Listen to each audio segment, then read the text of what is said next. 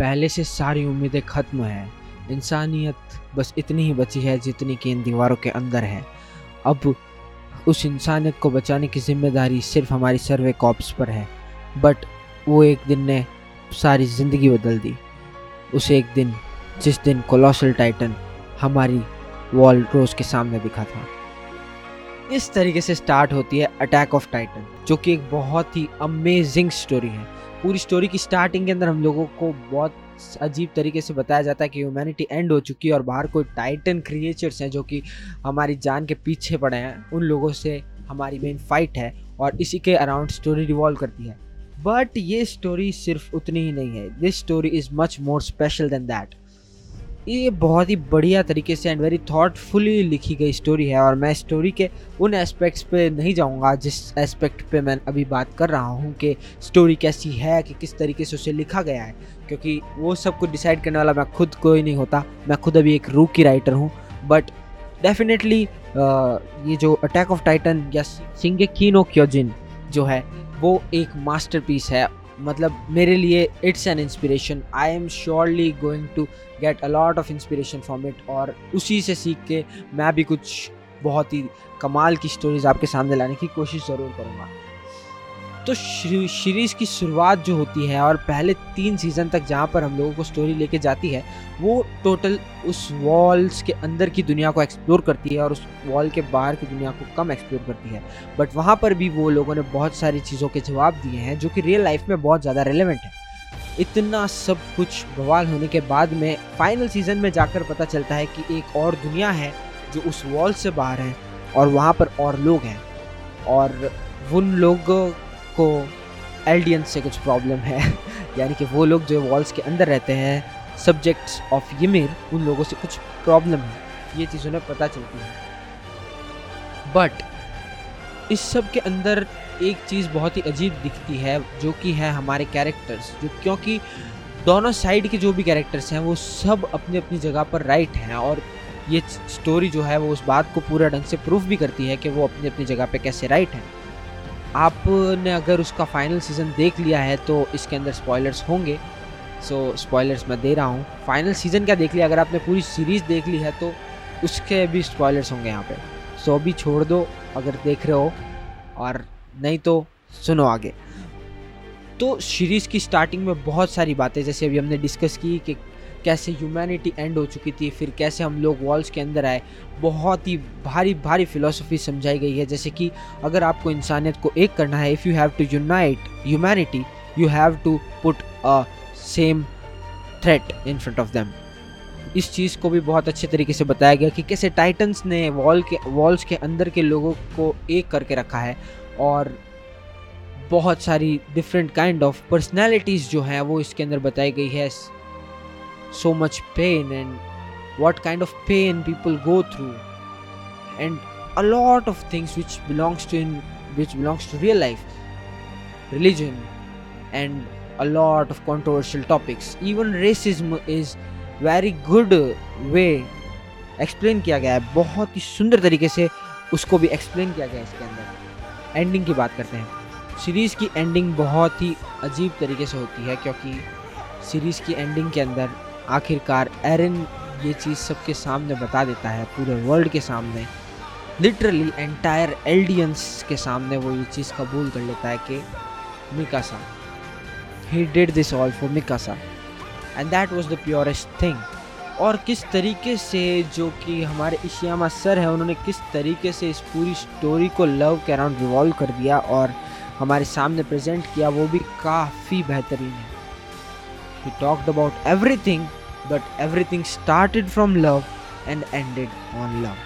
किस तरीके से जो ymir थी वो फ्रिट्स को लाइक करती थी, जो कि एक्चुअली में स्टॉकहोल्म सिंड्रोम टाइप लगा मुझे, like she fell in love with her own oppressor, उस टाइप का लगा मुझे। बट वो एक फॉल्ट थी ymir की, जो चीज़ ymir खुद एक्सेप्ट भी करती है in the course of time. इतना समय जब उसने वहाँ पर गुजार दिया था, कहाँ पर, द पाथ में। The path is the place where titans bodies are formed by ymir herself. So उस चीज़ के बारे में भी बहुत ब्यूटीफुली बताया गया कि यूमिर किस तरीके से खुद को गिल्टी समझती है and how only Mikasa can redeem her. उसने मिकासा को चूज़ किया और मिकासा के लिए एरन ने कुर्बानी दी। That's so beautiful.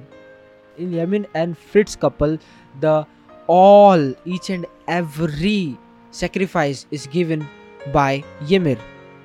मुझे तो नहीं लगता कि फ्रिट्स उससे लव भी करता था यूमिर से, but whatever that is, that was not so much explored in the series, but what is explored is the relationship between Mikasa and Eren. Like literally it was a popular meme on the on the social media ke Eren matlab Mikasa ka sirf ek hi dialogue hai, that's Eren. It was a very popular meme, but in the end hame ye pata chalta hai ki Eren also loved Mikasa the same way. He chose to be the devil in front of the world to save her life, but in the end Mikasa did never asked him to save her. She wanted to live a happy life with her, जो कि हमने Mikasa के dream sequence में देखा था, जहाँ पर वो ये इमेजिन करती है कि Eren उसके पास आ चुका है और वो दोनों कहीं हिल्स पे एक अच्छी ज़िंदगी जी रहे हैं, जो कि कभी ट्रू नहीं हो पाया because Eren because he was the founding titan और सब वो यूमिर के कंट्रोल में था। Whatever that was, it all fan theory, but Eren chose to do that for Mikasa and Mikasa was chosen by Ymir. इतना मतलब इतना ब्यूटीफुली स्टोरी को राइट किया गया है, मैं बार बार में ये चीज़ कहूँगा क्योंकि बहुत ही सच में बहुत ही ज़्यादा ब्यूटीफुल था। Every man in the world wants Mikasa but no one wants to be Eren. Ymir fell in love with her own oppressor. Ymir squares off the sacrifice by the tragic love story of Eren and Mikasa. यूमिर ने एक बहुत ही गलत relationship रख के उसका मतलब जब तक वो वहाँ पे थी द टाइटन्स वर्ल्ड में थी वो तब तक उससे बहुत ज़्यादा परेशान हुई, बट Eren एंड Mikasa का जो सेक्रीफाइस था उसके बाद में all this titan abilities vanished from the universe which actually gave nirvana to like nirvana to Ymir and Eren too, and it gave a happy life to all the Eldians. Euthanization, euthanization जो कि हमारा जीक चाहता था कि Eldians were not be able to reproduce. Eren did the right thing. He let them reproduce, but he just removed that Titan out of the equation. Even after that, now what we get is what will be happening in the future. एक बार के लिए story तो यहाँ and हो जाती है but वो world अभी भी है ना, मतलब हमारे थॉट्स में। Let's have a thought experiment कि अब आगे क्या होगा।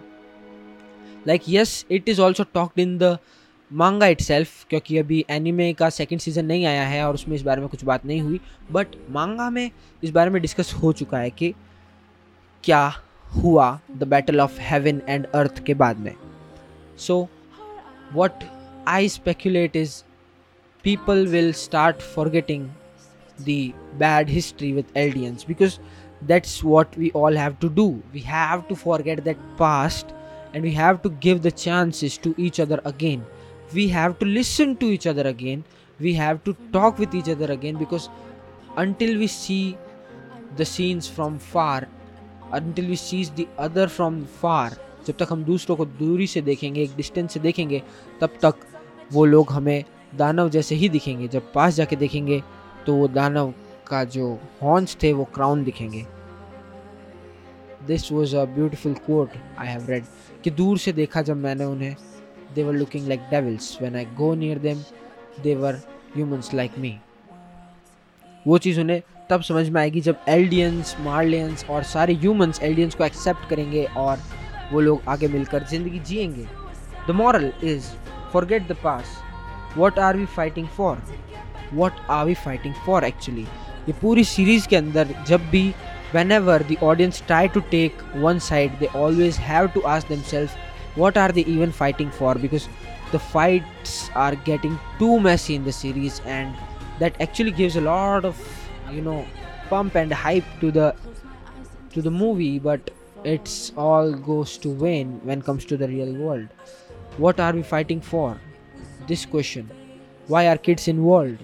Like was a Gabi was a character who was filled with hate in the series, while the other characters we see, other fellow kid characters, in which that girl जिसको Sasha ने save किया था, the girl who was saved by Sasha, she also was very kind until she knows that Gabi was the one who killed Sasha. So those are a few things which makes the story more depth. Now I gave you a perspective of how to see this story, how to see Attack of Titan. So now you can rewatch it, you can reread it, reread it. You will find a lot more hidden details about the series, that how is this, this so beautiful in itself. I read the manga, final chapters मैंने पढ़ लिए हैं क्योंकि अभी anime and नहीं हुआ. So अब क्योंकि मैंने final chapters पढ़ लिए हैं, but still I am going to see the anime. I am waiting for the season two because you know it. Whenever I see it, whenever I read it, it just gives me new ideas and new thoughts, and I learn about that world and implies like actually वो जो world है, it's based on our world. It's based on our history. Like you can see the handbands look like Nazi era Germany.